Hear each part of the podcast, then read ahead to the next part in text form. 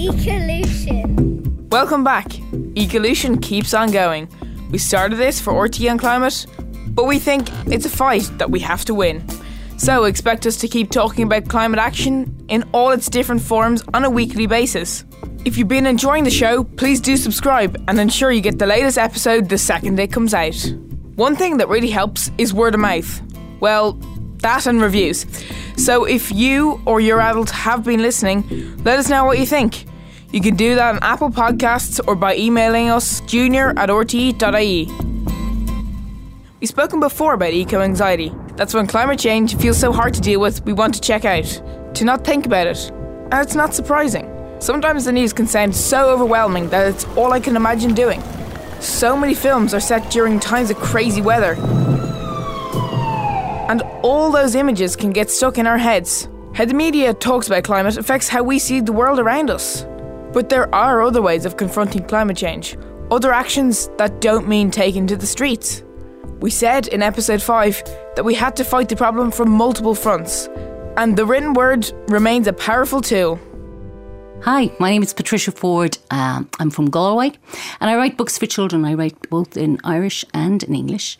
And my latest book, Mother Tongue, is a sequel to The Wordsmith, which came out about three years ago. Patricia wrote and acted from a young age. Words and story are at the centre of her life. Well, in this world that's set in the future, um, then one community of people are left after the world flooded in a place called Ark. And in Ark, music is banned, art is banned, and the language of Ark is list, a list of 500 words. And they're the only words you're allowed to use. If you use a word that's not on the list, you get thrown into the forest to be eaten by the wolves. Um, so the people are very repressed. But the guy who runs the world, John Noa, he believes that we, in our time, ruined everything. We destroyed the planet, and we did it because only we had language. So we're the only ones who can, I can take a thought today and put it in your head without a scalpel. I can just do that. I have that power. Uh, cows don't have that power. Dogs don't have that power, but I do. I can speak. And John Noa believed that that was how we ruined everything. So, because of that, he decides that we won't have access to language anymore. So, we only have 500 words. And they're very plain words. There are no words for emotion, there, there are no words for hope or love or any of those things. They're all about tables and chairs and what you're having for your dinner. I don't think, I think I would go mad really quickly. Um, the strapline they, they used a lot for the book was How many words do you need to survive? Um, I think we need more words than that. We've never needed words, I think, as badly as we do at the moment. And interestingly, because as I said, I was bilingual, so I am bilingual. I grew up speaking Irish and English. And I saw with the Irish language that the list of words that I had as a four year old has greatly shrunk by now. So we don't use as many words. We've lost a lot of words. Uh, we've lost a lot of the language. So I think in terms of inspiration, that was very much in my head, trying to imagine how many words we would need in Irish to survive. What will happen when we don't have enough words? Letta shiver. The room smelt of paper and age, and a touch of mustiness. Within it lay the precious source material, the fruits of the master's many word finding trips, where he searched painstakingly for any last remaining relic of the written word. Box upon box of tiny bits of language, waiting to be sorted, transcribed, and filed. On one wall, a tattered banner hung from a nail, its words faded and worn. In the beginning was the word. Most people could read little, but rarely saw the written word apart from the odd poster with information from John Noa or the little box of words from school. The sea had swallowed the written word after the melting. The very thought caused a shiver to ripple through her. For a second, she doubted the wisdom of what she was doing. Letta, the lead character in The Wordsmith, is a rebel. A Greta Thunberg in a different world. Letta is um, 13 or 14, I think, in the first book, and she is the wordsmith's apprentice. And because everybody in this world is allowed 500 words, but the way you get your words is somebody has to write them down for you. So in school, you get a box with 500 cards and you're taught the 500 words. Of course, they have no pens, they have no ink. So at the beginning of the book, she makes ink from beetroot juice. And I, I did check this out on the internet, and you can boil up beetroot juice and make ink. Don't try that at home. But you can do that. And she had sticks that she pared that she could use as a pen. And then in her own handwriting, she wrote out the 500 words for every person who needed them. And she's really happy in that world. She looks up to the guy who rules the world. You'll know at the beginning of the book, she thinks he saved us all. You know, he created this place. And okay, the 500 words rule is tough, but it's, you know, it's what we need to survive. And this is what we're going to have to do. Halfway through the book, she finds out that Noa's intention is far more evil than she first knew. And then she starts working against him because his ultimate goal is to remove man's capacity for language altogether. And Letta spends the first book trying to stop him.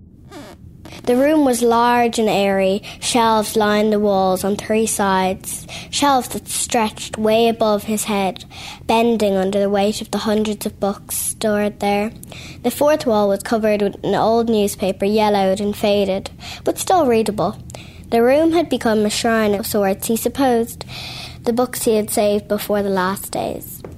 He ran his finger along the spines Shakespeare, Dickens, Keats, the ancients, all there alongside books.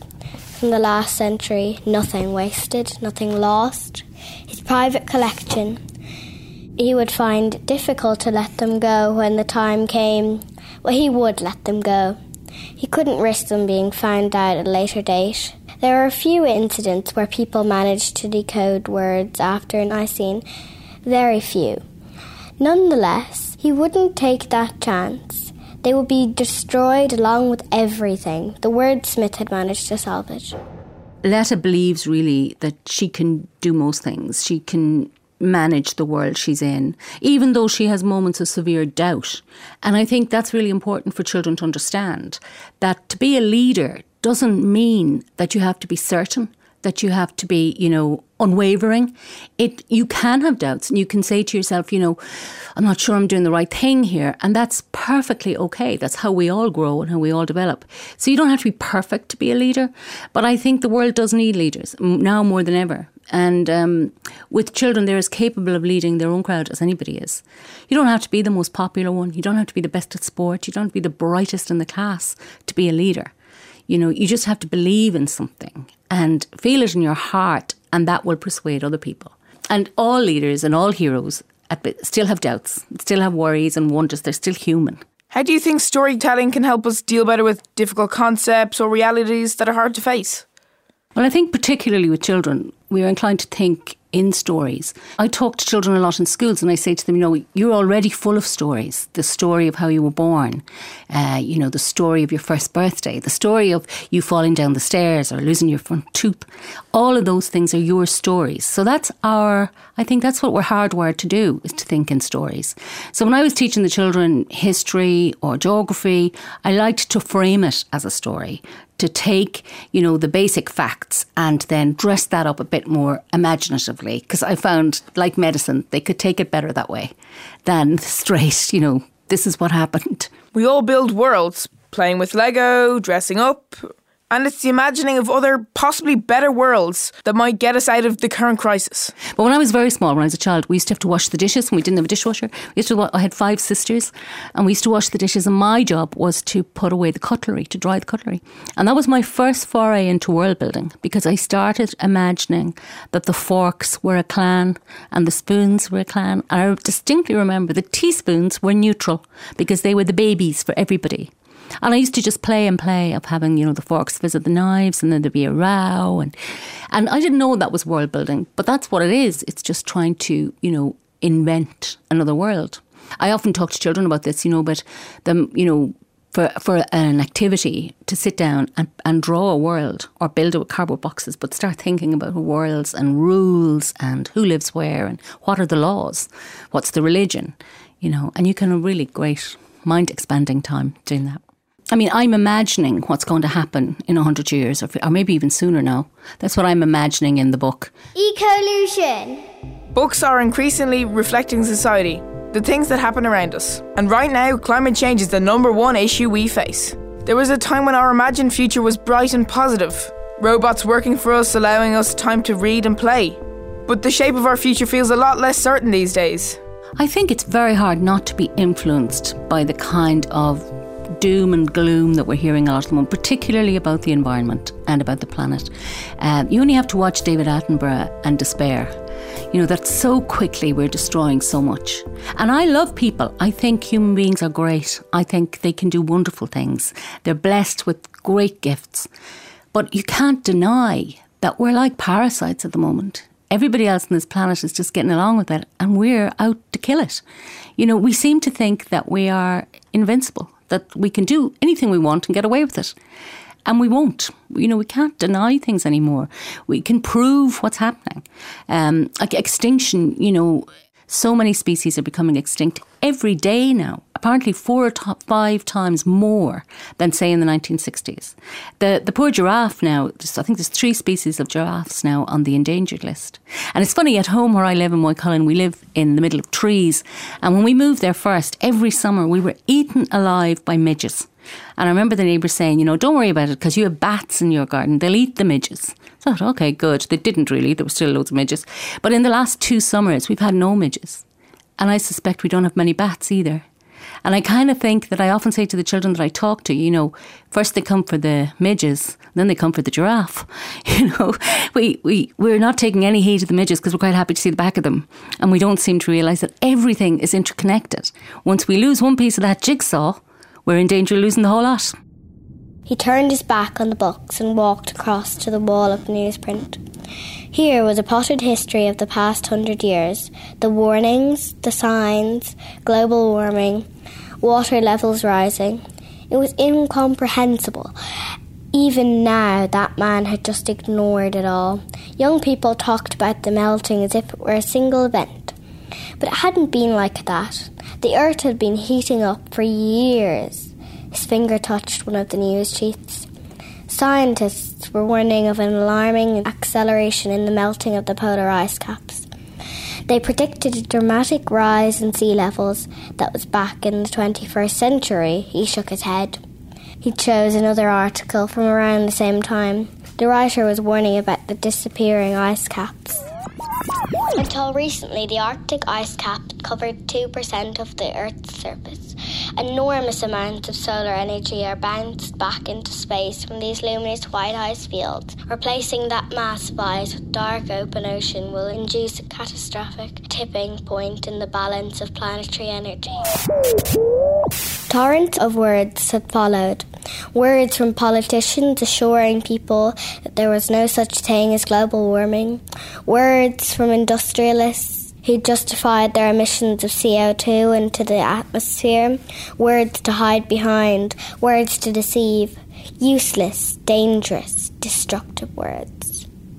He drew back his hand and punched the wall, hurting his knuckles and leaving a trail of blood on the yellowing paper. The Wordsmith, my novel, is very much about climate change. In it's a book that's set in the future, and in the book it says it happens. The story happens after the melting. I never say what the melting is, but when I talk to children, they get it straight away. They know the ice caps have melted, the sea levels have risen, all the things we're talking about. And the world really has been drowned apart from this one group of people. Um, and they have survived. But it's like writing an historical novel because they've survived without all the modern trappings. So there's no technology, there's no, um, there are no factories, obviously. They make their own clothes, they make their own shoes because they have to. In the book, when the characters talk about the past, they talk about the old language, which is our language. They talk about the past, they're talking about us. And they're marvelling at how ridiculously stupid we were. How important is creativity in our world and in the world of Ark? I wish all artists could go on strike for a week and just let people see what they what they take for granted every day. If it was all gone, there's no music on the radio, there were no books to read, there were no films, there was no television. People would see what art brings to them. But for the most part, we see it like wallpaper, I think, and we, we just take it for granted. So in the book, art is banned in Ark. Um, and I thought it was good for people not just young people, but for all of us to think about a world where there's no art and what that would mean to us. Well, then all there would be is reality. There would just be the humdrum, the everyday. And we're far better than that. I think as creatures, we're far better than that. And we can, we can really fly. You know, the arts gives us wings. But I think we have to acknowledge that the arts need support and that we appreciate it and we want it in our lives. No speak list, he said, and she could see the watchfulness in him. I know you speak the old tongue, she said. You've been talking in your sleep. Oh, he said, looking sheepish. Did I say anything interesting? No, Letta said. Mostly nonsense. But tell me, where did you learn to speak like that? She waited. He said nothing. Then she asked him the question that had been buzzing in her head during her long vigil Are you a wordsmith? Milo laughed. No, he said. Lol, I'm not a wordsmith. The people who reared me, many of them have good language, that's all. She stopped back, taken aback. Lol? Sorry, he said. It means laugh out loud. L O L. See? My Uncle Finn taught it to me. It's an ancient expression that was handed down through the family. Laugh out loud, Letta said, mentally promising to write it down as soon as she could. Isn't it funny that they said it instead of doing it? I wonder did they say cry bitterly when they were sad? They took up her twig and began to sweep the worn wooden boards. We live on a planet where powerful politicians send out short messages on Twitter that could start wars. Words have huge power. In the world of Ark, people can only use 500 words. What happens when the words we use to describe our environment disappear? A few years ago, the Junior Oxford Dictionary removed a whole plethora of words uh, from the Children's Dictionary, including words like um, cowslip and otter and bluebell. And they replaced them with words like hard drive and mouse and computer related words. And when people gave out about it, the Oxford Dictionary said, all we do is track the language children is using. We didn't just decide to dump the primrose. It was because children were no longer using that word. More often than not, they're using the word mouse. That would worry you a little bit because if we don't have a word for something, will we value it less? I think we will. I think if you don't know what a primrose is and somebody tells you, well, the primrose now is extinct, when you have no image, you have no thing in your head that says that's what that is. Children are really adaptable and flexible. And I remember myself reading as a 10 year old, if I didn't understand a word, I just skipped it. I, you know, I got the gist of what was going on. I didn't need to know what every single word meant. But because after a while I might be interested in a word, if it was repeated a few times, I might go to the bother of looking it up or asking mum or dad, what did it mean? And I think we underestimate children. I think we kind of think they want it all easy and they wouldn't have any heat on that. But children are really interested in words. They like words. And I think we should feed that rather than saying, oh, well, that word's too big for them. They won't know what it means. Let's not put it in. But do we kids have too much pressure on us these days? Childhood is a sacred space as far as I'm concerned. It, it, should be a protected space where you grow and develop without having to interact too much with the dark side of humanity. Whereas what I see now is that those young activists, particularly on social media, are being hounded by horrible people, uh, having to cope with stuff that they just shouldn't have to cope with. But I can see their point. You know, I talk to teenagers and they say, well, if we don't do it, who's going to do it? And certainly our generation didn't do it, aren't doing it. I think they look to the people who govern us and they worry that it's all talk that there is no action behind it. So, yes, I think children do adapt. Um, and I think every generation, maybe as well, had something to rebel against, you know, had something to fight for, uh, particularly when they get to 16, 17, 18. I think that's good for them to flex that intellectual muscle and say, you know, things don't have to be like this. We can change things. Uh, I just worry that they're being asked to change too much. I think uh, this is an emergency and we need people who have the power to intervene and do something and not leave it to 13 year olds to be out on strike on the street. That thing of democracy kind of being put on hold because we don't like what's happening. If there are people protesting on the street, well, let's roughhouse them off the street. Um, you know, there is no future in that. And I think history would show that there's no future in that. Um, sitting down and talking to people would be far more effective. Working together would be far more effective. I feel a fair bit of pressure to fight, to rebel. And I feel that I'm not alone. I think it's hard for children to rebel against society. I think it's asking a lot of them. But I think they have pester power. I see it in my own house. They have the power, you know, at home to say, no, we're going to recycle. Don't put that in that bin. They can help in a house to make a house more planet friendly. They can certainly do that. And, you know, society is made up of small bricks. If each small block did their bit, we wouldn't have half as much trouble as we have. And we've said from the start that we can be the change. I'm a great optimist. I don't think my world is going to happen. But I think we're very slow to take off. But I think we will take off. I think with, with the young people doing this big push, they're being listened to now. Like Patricia, I think we have to be hopeful. Reading about a future yet to come that has suffered the consequences of global warming could make us sad, but it also allows us to hear the warning signs from a different perspective. And that is cause to hope. We're in a dark time now, but I think we will come out into the light again. I'm very hopeful. But they say in my book about how could they have been so stupid. I don't think we are that stupid. I think we're going to give ourselves a really good fright before we're finished because we're going to be late to the game. But I think we will pull it back. We have to. We have nowhere else to live. This is our only home.